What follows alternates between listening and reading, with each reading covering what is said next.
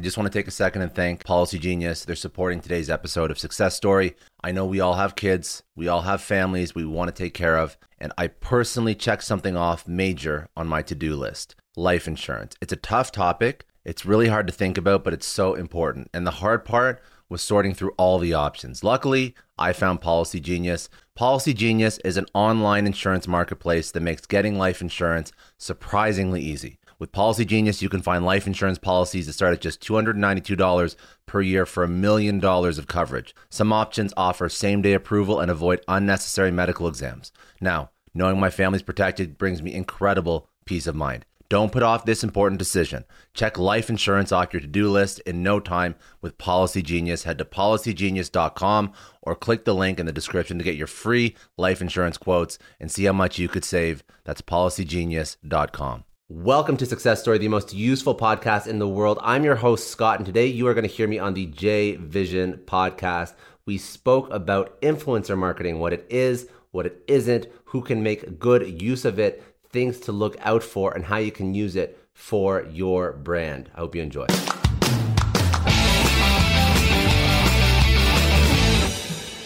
Hi, welcome to my channel. My name is Jennifer Purple. I am the founder and CEO of J Vision Advertising. Today, I bring a new episode of my video series, Influencers' Lives Behind the Scenes. My new guest is a CEO and founder. He's an SVP in marketing and sales, an expert in the subject. Today, he's to tell us his story and all his strategy using social media to become a successful entrepreneur. Do you want to get to know him? His name is Scott D. Clary. So, welcome, Scott. Tell us more about yourself. So, well, first of all, thank you for bringing me on. I appreciate it. Um, so, my name's uh, Scott D. Clary. Um, so, I am a long-time sales and marketing executive. Um, over my career, I started off in sales as an individual contributor, um, then moved into uh, sales leadership roles. Um, in those sales leadership roles, I usually just took on the marketing component as well for those organizations. Um, I went into consulting for a little bit, doing sales and marketing consulting for early stage startups. Um, worked with a startup incubator similar to Y Combinator, but the Canadian version. So uh, at the Creative Destruction Labs at U of T. Um, and then I went back to working for somebody, which is where I'm at now. So right now, um, my nine to five, so my official job is uh, SVP sales and marketing for Excitem. Excitem is a software development company, a SaaS company for broadcast software. Um, they are a smaller OEM for a larger company called Grass Valley. So if you look on my LinkedIn, you'll see Grass Valley as well. So what we do is we basically build software products for Grass Valley's customers. Grass Valley is in the broadcast space, but they deal with a lot of hardware. So we're very specialized. Think about us as uh, think of us like a, a startup within, like a, almost like a, a, lab within a large organization. So um, my day-to-day responsibilities uh, include um, hiring and training and onboarding sales reps, supporting uh, Grass Valley has roughly 100 sales reps, supporting them on demos for the software products that we sell and that we build, um, building out sales strategies, marketing strategies. Um, very much like, uh, uh, like I said, it's a small group of developers in a large organization. So I wear many hats in terms of my day to day, but really focused on driving revenue through sales and marketing for the software products. Um, I do other stuff, of course. That's probably how you found me. So um, I host a podcast as well. So I post a podcast called the Success Story Podcast.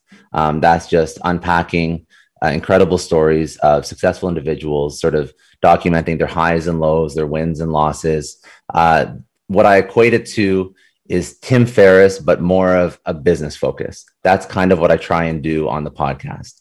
Um, I also run a newsletter, uh, ROI Overload, which is a newsletter that goes out to roughly 30,000 people that's focused on sales and marketing tactics and strategies. Um, and then, you know, on top of all that, uh, it sort of fits in line with this show and probably what we're going to talk about. It's just me building my brand, me building my persona, me speaking about the things that I love to do. Um, a lot of the stuff and a lot of the, I guess, the, the social profile that I built for myself is around sales, marketing, startup, you know, growth, business growth. Um, and I've done that uh, prime like primarily on LinkedIn, but then I've expanded. So I I have the same type of content that goes out on Twitter, um, on Instagram. I have YouTube channel as well that has a lot of similar type content. Um, Facebook as well, but not many people here probably are using Facebook as much as some of the other platforms. Um, but it's still going out there. And uh, the total audience, since it's an influencer show, I'll, I'll plug numbers.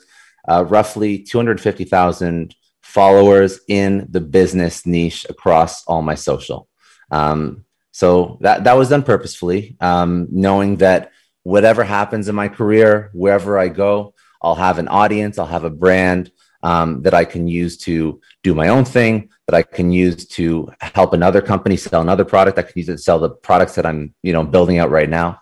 Um, so that's kind of, uh, you know, uh, my resume and what I, what I'm doing right now. Perfect. No, that's amazing. And actually, because your niche is sales marketing, and I want to say even your personal branding as an entrepreneur, because I want to call you an entrepreneur, not just because I know that you're working for somebody else, but for me, you're an entrepreneur because you also help other brands or other businesses to, you know, in the sales growth, and a lot of people can actually go and hire you. Am mm-hmm. correct? Yeah, they can. And I've definitely, so I'm very entrepreneurial by nature. Like I like to build things. So the reason why I, I went from consulting back to working for a company was because of the type of setup that I'm in right now. So I'm building out a software company within a much larger company.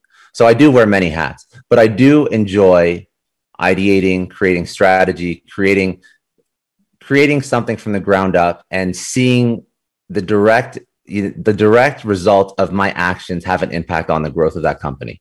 So for me, building out strategy is a lot of fun you can build out strategy in a much larger organization. Um, but sometimes there's things that you run into when you're working in large organizations. The amount of impact you can have quickly, you can't move as quick, you can't do things as quickly for most organizations.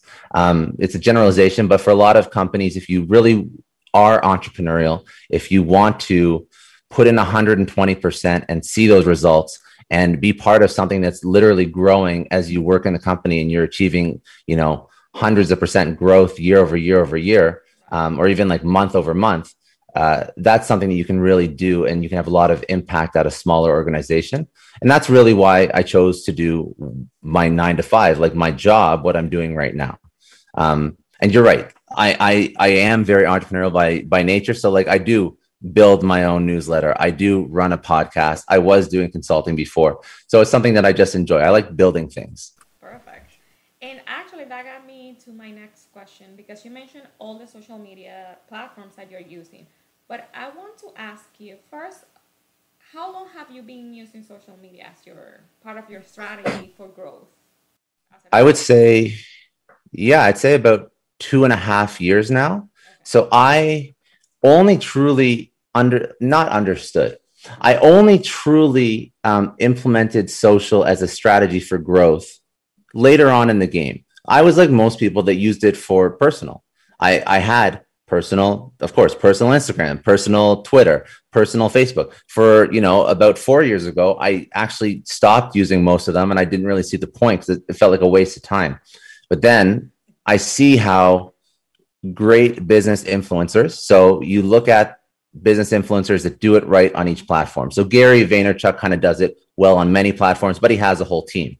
You look at, for example, other people like um, uh, the Chris Do is a business influencer on Instagram. He does other stuff, but he's really strong on Instagram. Uh, Matthew Kobach, who is another, um, he's a he's a VP of marketing or director of marketing for Fast, but he's really strong on Twitter. So I see how all these, not the Gary V's, but the smaller, say, call them micro influencers, they're still very successful individuals, but micro influencers are using these social platforms to build out a brand, to build out a community, and then they're leveraging that for either the company that they work for, or they're leveraging it for potentially consulting gigs. Uh, they want to start their own business, whatever it may be. They have this they have this community they have this incredible organic reach that they can achieve on social because they've spent the time. And sort of after studying these people i realized that your brand is something that you can take with you forever. It's with you in perpetuity. So if you spend the effort, if you put in the reps, if you take the time, if you learn the platforms, learn what content works, and you just start doing, then in two, three, four, five years from now, you're going to have an asset that is equivalent to thousands and thousands of dollars in ad spend that you would have to invest to get the same amount of reach that you can now have access to just because you've taken the time to build out a profile and a community around who you are, what you do, what you love, and basically what you do and and and uh, and you know every single day. So that's that's why I did it. That's why I started to do it, and that's why I'm still doing it. I think we all in the same page when it comes to that because even myself, like you said, I was using social media the wrong way, and maybe not the wrong way, but just the way that it was presented right? That it's just a social media and then you share information just with family and friends. But once you get to to use the social media the right way with the right strategy, like you were saying, to make it grow for your own good and to have like a business with it is the best way to do it. And with 100%. You mentioned something in there. I'm sorry, but you mentioned something in there about the strategy. So I want you to give me a little bit of how what kind of a strategy you were using for social media that you noticed it worked for you and mm-hmm. you saw significant you know significant growth on your platforms sure so i would break the strategy into two parts i would say that first part of your strategy has to be how you create the content so the actual process or the tools or the technology that you have and the second part of the strategy would be what you create. So the how and the what. Okay. And that's very important because you can be creating tons of content that isn't resonating with anybody, or you can be creating this awesome fire piece of content, this incredible tweet that goes viral once in your lifetime, and then you get distracted, you you get, you know, you can't think of new ideas, whatever it may be. So you have to have both. And you have to have process and systems that allow you to create content at scale repeatedly and then also source ideas for your content and create content that resonates with the audience on that target platform. So let's first talk about um, the process. So the process is not uh, a confusing process. It's actually quite simple. Um, there's been many people that have spoken about this process. Again, I'll, I'll reference Gary Vee again or Gary Vaynerchuk because it's his it's technically his content creation process, but there's many people that speak about it in many different ways. So, an easy content creation process that you can use to repeatedly create the content across all your social platforms is as follows. You take one long form piece of content. So, it can be a podcast like this. So, now you have from this podcast, you'll have a YouTube video and you'll have another podcast that you can actually post, an audio podcast. You could, in theory, take this and you could transcribe it. You could turn it into a blog about whatever we chat about, right? And then from that, now you have three, you have three pieces of content. So you have a blog, podcast, YouTube. You take that video content from the YouTube, you can now break it down into five minute clips, 10 minute clips that can go across LinkedIn, Facebook, Instagram, uh, and even YouTube if you want to have some, you know, different podcast clips on your YouTube.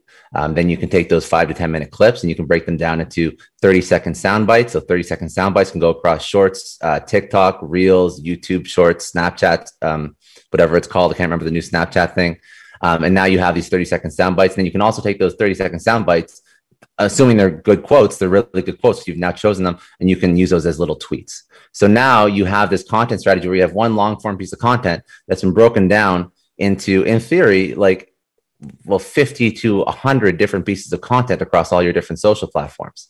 Um, another thing you could do and i don't i forgot about this you could even uh, take if you turn this into a blog post say we're chatting about certain topics take the uh, responses that I give you, or even the, the, the topics that you bring up, and you can go on Quora, which is another great place to drive traffic, and you can be responding to questions on Quora with some of the responses that I'm giving you um, right now in this podcast because now you'll have insight into certain questions, trending questions on Quora. That's going to drive more traffic. So it's just about it's just about creating a, a system that will allow you to easily create content at scale and it has to be repeatable. So you always want to have this type of system. Now, if you look at all of my content, is this all I do? No, it's not all I do because I still enjoy creating other types of content. But I'm saying let's let's let's not let's not immediately go to where I'm at now because we're assuming that if somebody is just starting today, they have to get used to just creating, just posting that one piece per day, per week, whatever. So we're not going to go to where I'm at now because again, this is like two and a half years later, right? Where I'm comfortable posting, comf- comfortable creating, and I like doing this, and it's fun for me. Right now, we're just trying to get you started. So this this process that I just outlined is a great way to just get started and have content across all your social because what you don't want to have to do is you don't want to have to think of a tweet, a YouTube video, a blog post, and think about all these things in silos because it can be very tiring. And it's if you're not, yeah, seriously, you yeah, you will go crazy. And you have to understand that somebody like I, I have a couple like like virtual assistants that work for me. I sometimes I hire designers if I need to. Like I have some resources that I've pulled in because this is important to me. Somebody, when you look at, for example, again, Gary Vaynerchuk's social media, he has teams of people creating this. Yeah. So the process that I've outlined is a process that one person could do themselves. Yeah. In all seriousness. And I think I did so um, a couple of videos from you on TikTok talking about this system, which actually caught me even more. Yeah. Like, it, it is, yes. I think I did a duet as well with one of them because it was amazing the way that you kind of broke it down and right now the way that you're doing it because a lot of people who got, whoever's gonna see this video they're gonna be so thankful to you just because you just broke it down so easily and they probably already had all the resources and a lot of mm-hmm. materials mm-hmm. that they didn't, they didn't even know what to do with it. A hundred percent. Most people. Well, I appreciate that. You're very kind. Thank you. Um, like I said, it's not it's not my original thought, but it's been repeated by multiple people, and sometimes you don't have to reinvent the wheel. There's processes and systems in place that work. So don't try and do something that's more convoluted, more confusing. Like you can you can experiment with new things, but to start, just keep it simple, right? And any any person I would argue that any person or any business that is trying to market successfully in 2021, they should run some sort of podcast that's speaking to speaking to stakeholders, decision makers that could be their target customer, asking them questions that their target customers would be asking and using that to position themselves as a thought leader in their industry. So you if you if you're saying I don't have these interviews recorded yet. I don't have this long form video. I would say if you want to be successful, if you want to differentiate yourself in 2021, you should be doing this. And if you don't feel like interviewing people, you maybe you're a little bit shy, you're not you're not comfortable interviewing, then then just talk uh, in front of a camera, just yourself, and create like a 30 minute discussion. Or it could be it could be, for example, you going through the top questions. I always use Quora because it's a great resource for questions that are trending in your industry. So you go to Quora, you look up the top questions that are relevant to your industry, and you're the expert in your industry. You're just answering those questions, and that's your content. You could answer four or five questions. That's 30 minutes of content, and that's so, so relevant for people that could be buying from you, your target customers. So that I don't know how long these podcasts are. I apologize, but I, I just took a long time to explain to you a process. I'm going to go real quick on the other. Okay. okay, cool. Um, so there's a second part to it. You have to know what type of content to create, right? You have your process now, and you have to know what type of content. So I'll tell you what I do. Um, if I'm looking for the type of content that works for a specific platform, because I want to see what everybody on that platform likes to you know engage with comment with and share. I just look for the people that are doing it the best on that platform and i'm formatting my content the way they're putting out content. So like i said i have people on each platform most most platforms that i look to for examples of content i mentioned one before the chris Do. at the chris Do on instagram he is B2B content. He's the most successful I've ever seen at somebody doing B2B content on Instagram that isn't, for example, Gary Vaynerchuk with you know a huge team and a whole bunch of resources. Um, on Twitter, I look at uh, what's his. Ha- i know his name, but I don't know his handle. Um, at m co yeah at m kobach or at Matthew Matthew Kobach. He is he's one of the most successful individuals at building a community on Twitter. So I look to him for B2B, to, the, the way he communicates, the type of posts he puts out, the way he structures his posts, the way he formats his posts on Twitter, I look to him as an authority. And I try and create content that resembles his content because I know that he's already figured out what works. I would not go to the Chris Do for Twitter content. I wouldn't go to at uh, at M Kobach for Instagram content. What I'm doing is I'm looking at the people that are leading in each particular on each particular social platform, and then that's who I'm using as a guide. That's who I'm learning from. Um, and then I would say, uh, you know, for so you, I'm trying to think who, who else would be a really good one on LinkedIn. Um, yes, I, have built a pretty good following on LinkedIn, but I would say the people that I've learned from on LinkedIn, um, uh, Dave uh, Gerhardt. He's uh, VP marketing at Drift, if I'm not mistaken, and he creates great content on LinkedIn. And everything on LinkedIn is, of course, or most of it is business to business, but he creates really good content on LinkedIn. He knows how to target, he knows how to build an audience. And a lot of the stuff that I've learned myself, I've learned from him or another individual on LinkedIn who's very good at B2B content uh, is Justin Welsh. He's another, uh, he used to be a VP sales and now he's, um, he's a consultant.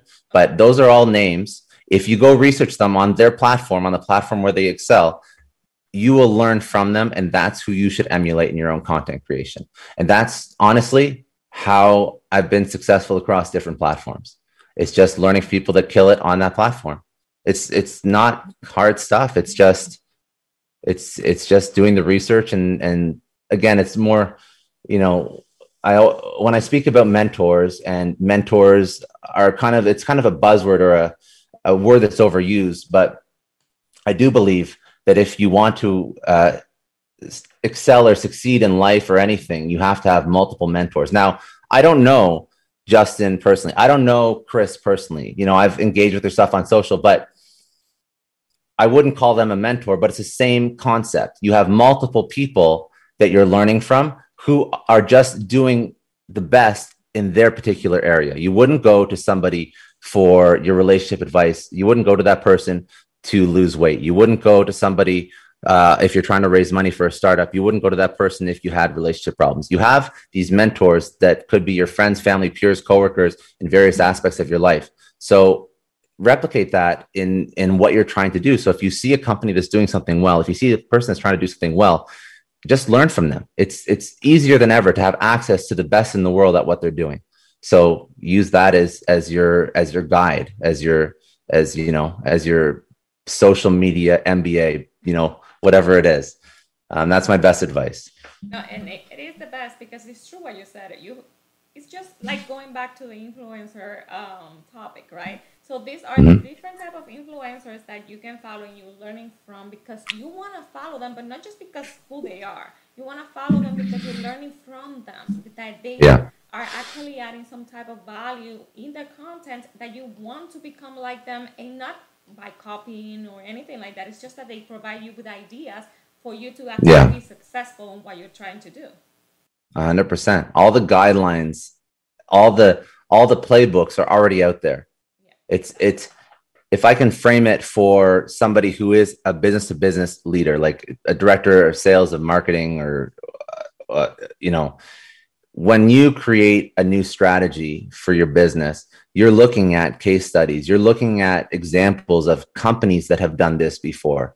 You're looking at how a certain company has, uh, for example, um, retained their reps or reduced churn on their customers or increased their inbound leads or increased their conversion. You look out into the world for examples and you find the best examples and you try and include those examples in your own business strategy. That's how you do it. There is no difference when you're trying to build a successful audience on social media.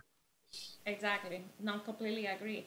And actually, because you mentioned so many social medias and different strategies that work on each, I want to ask you which one was the first social media that you think grew first and that you liked the most?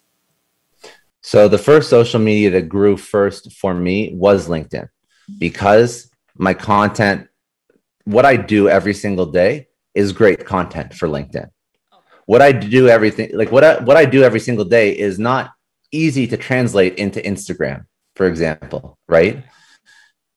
Sales and marketing content, yeah, you can put it on YouTube, but I can tell you right now, like if I was to go on YouTube, a kid playing with a toy or somebody playing a video game is going to get a, like a hell of a lot more views than me talking about an outbound sales strategy. So it, you know what I mean? Like, so LinkedIn just works. It works with what I know. And if I, you know, that's, that's where my audience is. Right. And that's actually, to be quite honest, um, as LinkedIn was growing quicker than any other social platform, that's what I used to launch my podcast. That's what I used to launch my newsletter because the audience was all aligned. So again, you you you speak about why why should people care about micro influencers or why should people even build a brand? Well, it's because now I can launch things quickly. I don't need to again pay a lot of money to advertise. I can launch for free and get something to a, a you know a decent level of, of viewership, a decent audience, a decent amount of traffic on a new thing I choose to launch if it works with that audience whenever I want. So no, and the reason why I'm asking you this is because I ask every single influencer that I bring to my um, to this channel that one of my theories, as because I've been in marketing and advertising like for ten years, maybe more. But one of my theories when it comes to social media is that you should pick one platform that is the one that is going to be help you the most, right? That one that you need to master first. So once you master that one, you can move on to the next ones. What do you think about that theory? I think that's smart. I think that um, so I have I have conflicting opinions about that only because if so yeah, to answer your question specifically, I do believe you have to master one first, but I don't believe you should ignore the rest. I think mastering one is fine because I think that you will find the best the best ROI of time invested on a particular platform because that's where your target audience is is hanging out, right? That's where you want to connect with the people that are buying your services, your products, whatever it may be. They're all there. So it makes a lot of sense to spend a little bit more time there. But that being said, you will find other people in the other platforms, and you will find that being really strong on one platform can eventually bleed over into other platforms and vice versa. So I do believe that yes, you're correct. So I went really heavy on LinkedIn. That's where I and, and it's funny because it's actually probably to the general general public is probably the least popular social media platform but it's it's it was the best suited for what i do. So yeah. you know it's it's a it, it's it's tough right? Like would i have loved to be wildly successful on youtube? Of course i would love that ad revenue. Like i would love that all day but the thing is sometimes it's harder to grow on these platforms so keep doing it and start but definitely double down on on what's working. No definitely the reason why i'm telling you this is because I relate like 100% with you when it comes to LinkedIn. LinkedIn was the only platform of my choice because I'm in sales too. I started doing, well, I was, you know, I was first in one side of marketing and advertising as a buyer, and then I just literally said, no, I want to learn how to sell, you know, my services as well. I want to do it because I knew that down the road it was going to help me to be in both sides because I knew that I wanted to open a business. Maybe I didn't know exactly what I wanted to do back then, but after all the years in sales and implementing different, you know, strategies, LinkedIn was my choice. My first platform, like the only platform that I was using, to be honest with you, to connect with other people and to network and to find my leads, the people that I was gonna be call calling, the people that I was gonna be meeting, and who are my clients nowadays. Because I think it's a great, strong platform not just to share content the way that you do it, but also to connect. And especially when it comes to professional people, it's not like on Instagram. People follow yeah. you, but you don't know who they are. You don't know if like they are, are actually having a business or they actually want to hire you or they just want to follow you because they like you or something like that. You know what I mean? But yeah, it's a different audience, and you're uh, you nailed it. Like you're you're 100 percent right. Like when I, I think that LinkedIn, in terms of selling something, in terms of B2B, is the most powerful platform and probably the, the most underutilized platform. It's something that I think that if you're selling a service and it's not a consumer product, if like it's you're not going to do well, in my opinion, at least, selling t-shirts on LinkedIn versus if you were advertising on Pinterest or Snapchat or whatever. But if you're selling a business product, yes, you got to be on LinkedIn You got to be running, you got to be creating a brand on LinkedIn. You got to be running outbound on LinkedIn. Mm-hmm. Every sales team I've ever I've ever worked with, uh, if you're doing an outbound campaign, you're hitting people on phone, on email, and on LinkedIn. LinkedIn is probably one of the most important tools you can use because not only is that's where all your buyers are, that's what all, like all your decision makers are there, but also even like the targeting. Like you cannot target uh, you know, VP marketing in this industry, in this location, of this company size, you cannot hyper target on any other social platform. So if you're not using it, then you're wasting your time, energy, effort, money, you name it. But like, you need to be on LinkedIn.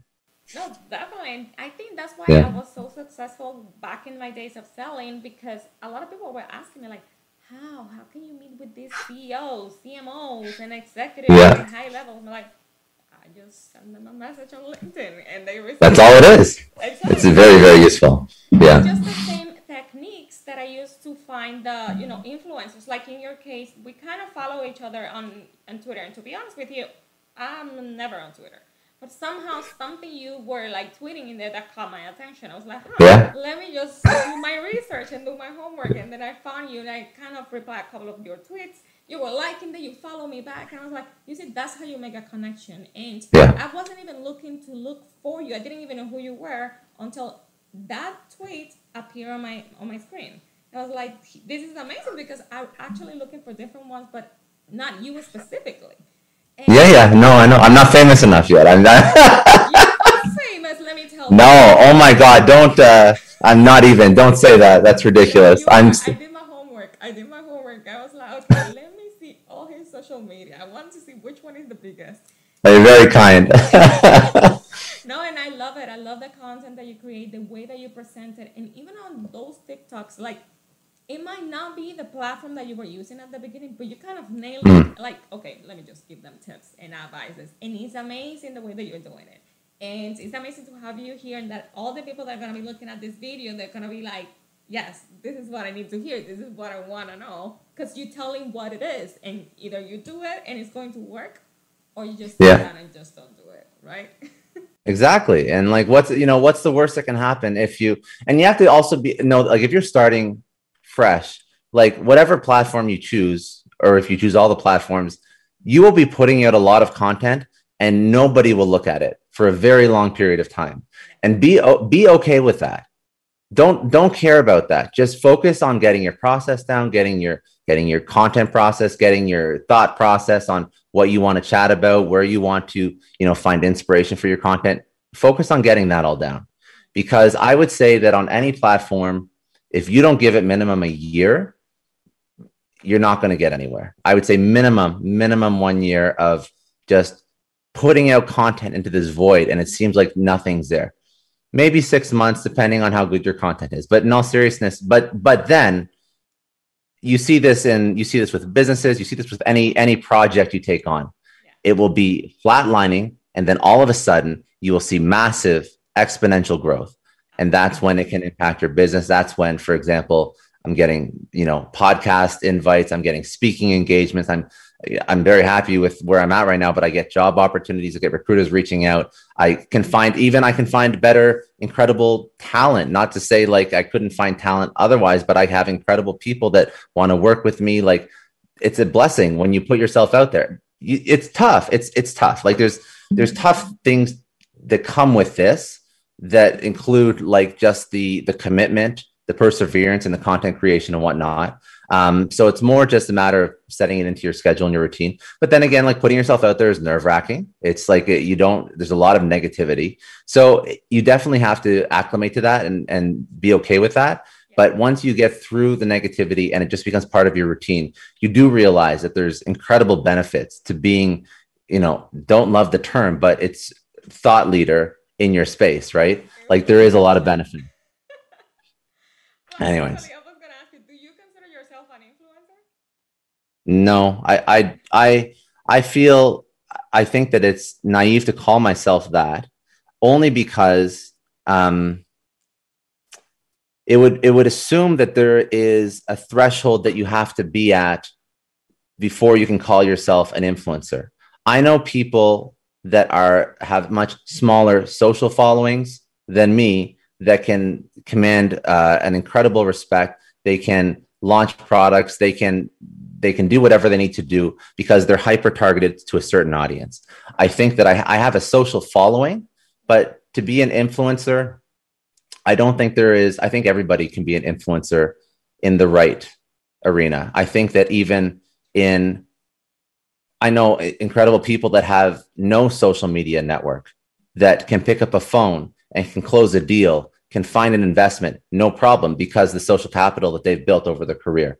So influencer seems to be, um, it seems to be a, a you know a label that's been that's been associated with people that have massive social audiences, but I don't have a massive social audience. I'm not Kim Kardashian, right? I don't have, you know, millions of people following me. Can I influence a certain set of people that like my content to look at a certain product or, you know, try a certain thing? Probably, but so can somebody who just has incredible social capital. So I think that the goal should not be to become an influencer, but it should be to achieve whatever goal or purpose building a social audience allows you to achieve. If it's starting your own business, if it's getting a speaking engagement, putting yourself out there into the world, if it's closing more deals for your business, that's the only end result you should ever worry about. So I think that influencer is a, a silly word to be to be 100% honest. It doesn't really make any sense to me. But you're not yeah. the only one that actually disagree with the word influencer because it's kind of misleading the way it, the term is used. And it has a negative connotation to it. Yes, it does. But to be honest with you, whoever's gonna see you're following, whatever you are, they're yeah. gonna be, oh, he's an influencer. And to me, you are an influencer. And not to yeah. you that you are an influencer in a bad way. It's just because this is who you are. This is the title that I will give you. Besides being an entrepreneur, like like I was telling you before, yeah. you are an influencer because somehow you are influencing those people that are following you because they're following yeah. you for a reason. They're not following you because it's just you. They're following you for the content that you share, all the advices, all, all your skills and knowledge that you are sharing with them, you know, via your content. yeah, that's true. Yeah, I guess that's true. So whatever, call call me an influencer if, if you want. It doesn't really matter.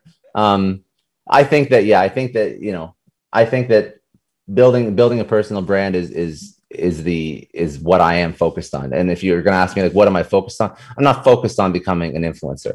I am extremely focused on building a personal brand. And I totally agree with you because recently, now that you're talking about um, personal branding, like I said, I have been, you want, if you want to call it like an influencer in sales, yes, I have mm-hmm. been that out, out of social media because I wasn't using social media. I was doing, I was using LinkedIn as to, you know, to drive in my connections and to get my meetings and you know to get to know my clients. But um, i wasn't like a influencer in the type that i've been present or have like a personal brand. Until after you know the pandemic that's when i realized like let me bring it all in because i'm trying to become an entrepreneur. Well i am an entrepreneur. I have my own business. So now my business needs a face right? So that's when i decided i need to have my presence online and recently, I just launched my personal brand. Like I created a whole launching, you know, structure and a strategy just so people can actually see, oh, she is an entrepreneur. She has, you know, like a business and she wants people to know who is behind those ideas. So mm-hmm. now from your experience for from personal branding, what would you say it, it is the most important factor to have a personal brand recognized on social media?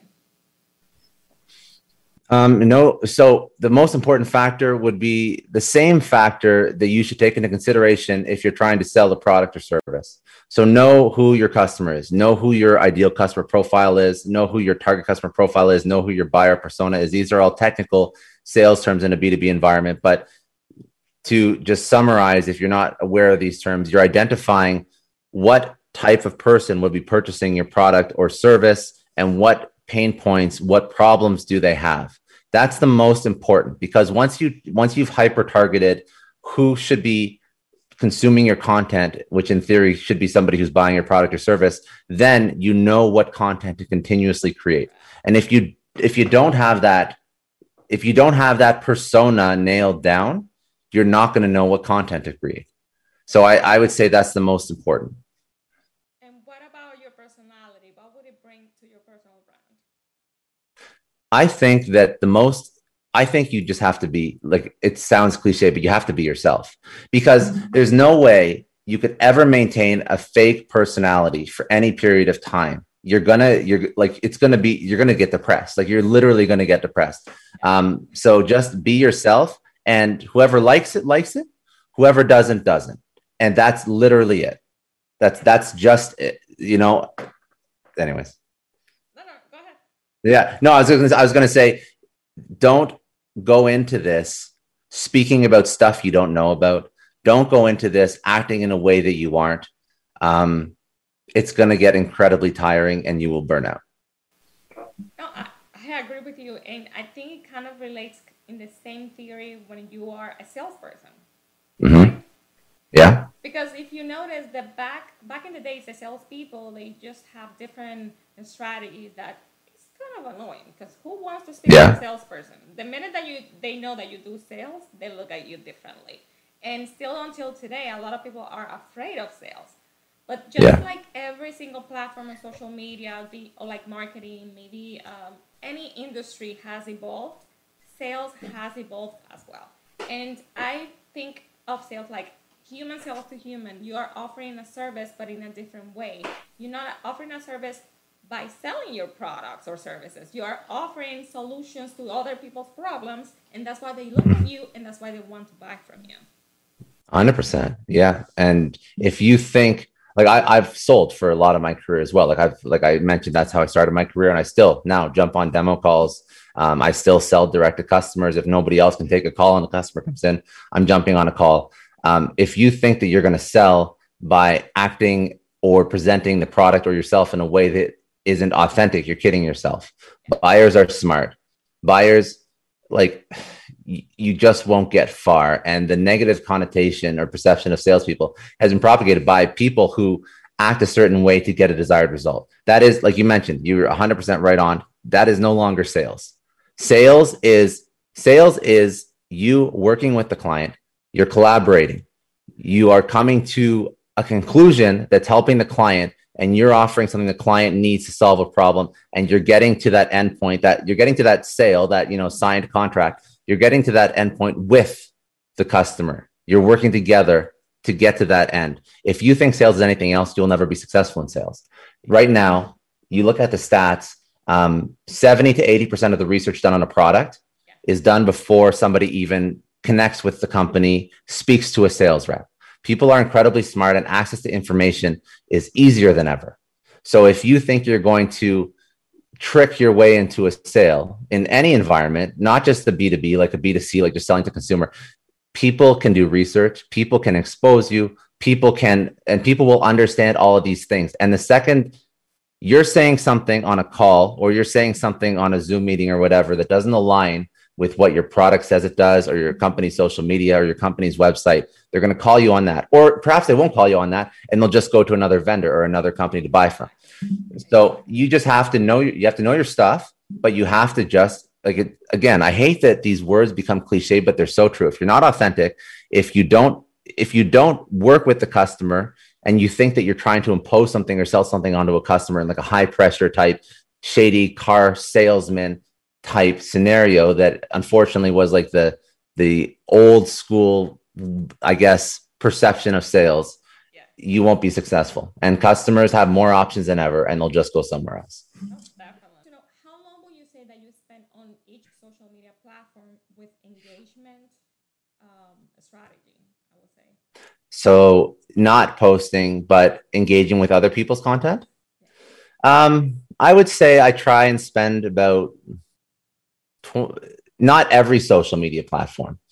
Um, I would say, like, I would say across all the social media platforms, I probably spend about 30 minutes a day trying to comment and engage with people that are in my industry. Um, because that's probably actually something that I have to do a better job of.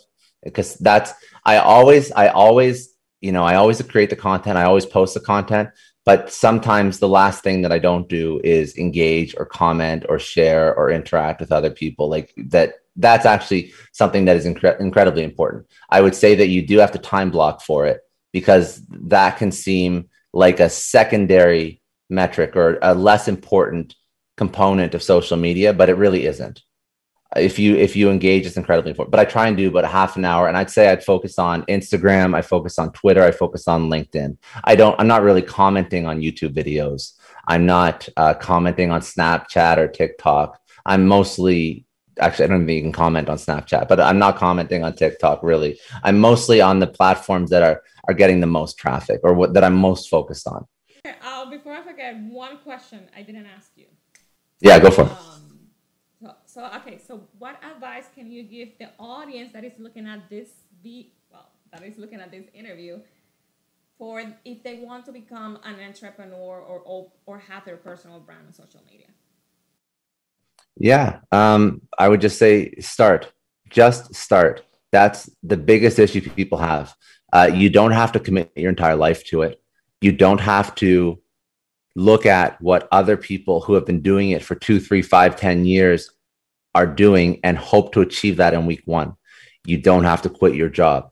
You can start a side hustle. You can start posting. You can start, if you want to be an entrepreneur, you can start um, finding your first few customers. You can start freelancing if you want to build an agency. You don't have to be so all in. It's the concept of going too much all in right away. This hustle culture, it's it's toxic, it's negative, and it's not necessary.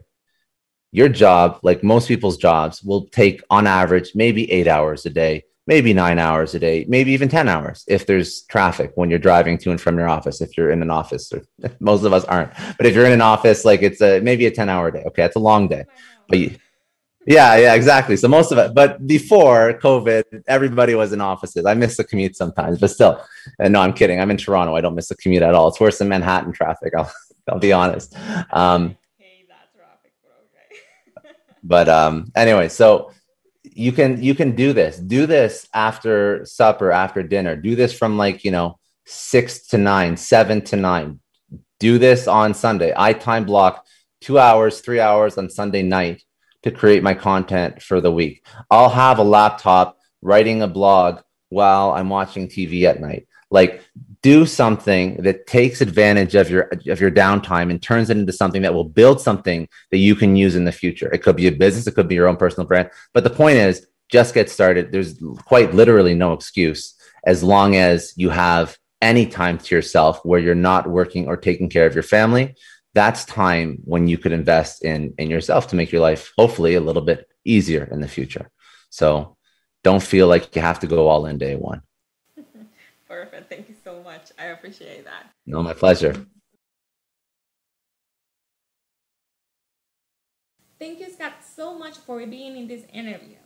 Guys, if you want to learn more about our services or would like to schedule a consultation with me, please leave me a comment or give us a call, and I will make sure to answer all of your questions. Please don't forget to subscribe and turn on the notifications for more videos every week.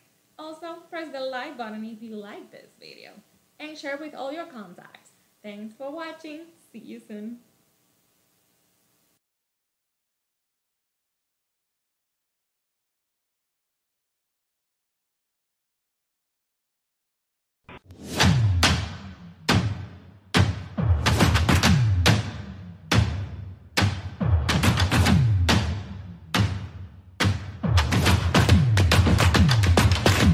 I know a lot of entrepreneurs listen to this show, and NetSuite has been a huge supporter for entrepreneurs, for business owners, because there's one thing that we all know business is about making money and it's about your bottom line. And the less you spend on the nuts and bolts of running your business, the more profits you keep. But these days, everything is costing more supplies, people, shipping. It squeezes your margins, and I've been there, juggling multiple systems for finance, inventory, you name it each with its own costs and its own set of headaches. That's why I made the switch to NetSuite by Oracle. It's changed our company. Think about it. NetSuite is one of the top financial systems out there. It puts your whole business on one platform accounting, finance, the works, one data source for everyone. There's no more mismatched info. And because it's in the cloud, it slashes your IT costs. No more servers, no more updates. Just access NetSuite from anywhere. With one integrated suite, your overhead drops big time. And here's the real win efficiency. Everything's connected in NetSuite Costs are ridiculous lately. Find a proven way to reduce your expenses and get better performance out of your team. It's a no brainer, and that's what NetSuite offers. Over 37,000 companies have figured this out already. You have to join them. Right now, through to April 15th, NetSuite's got an incredible, flexible financing plan. Check it out and see the savings yourself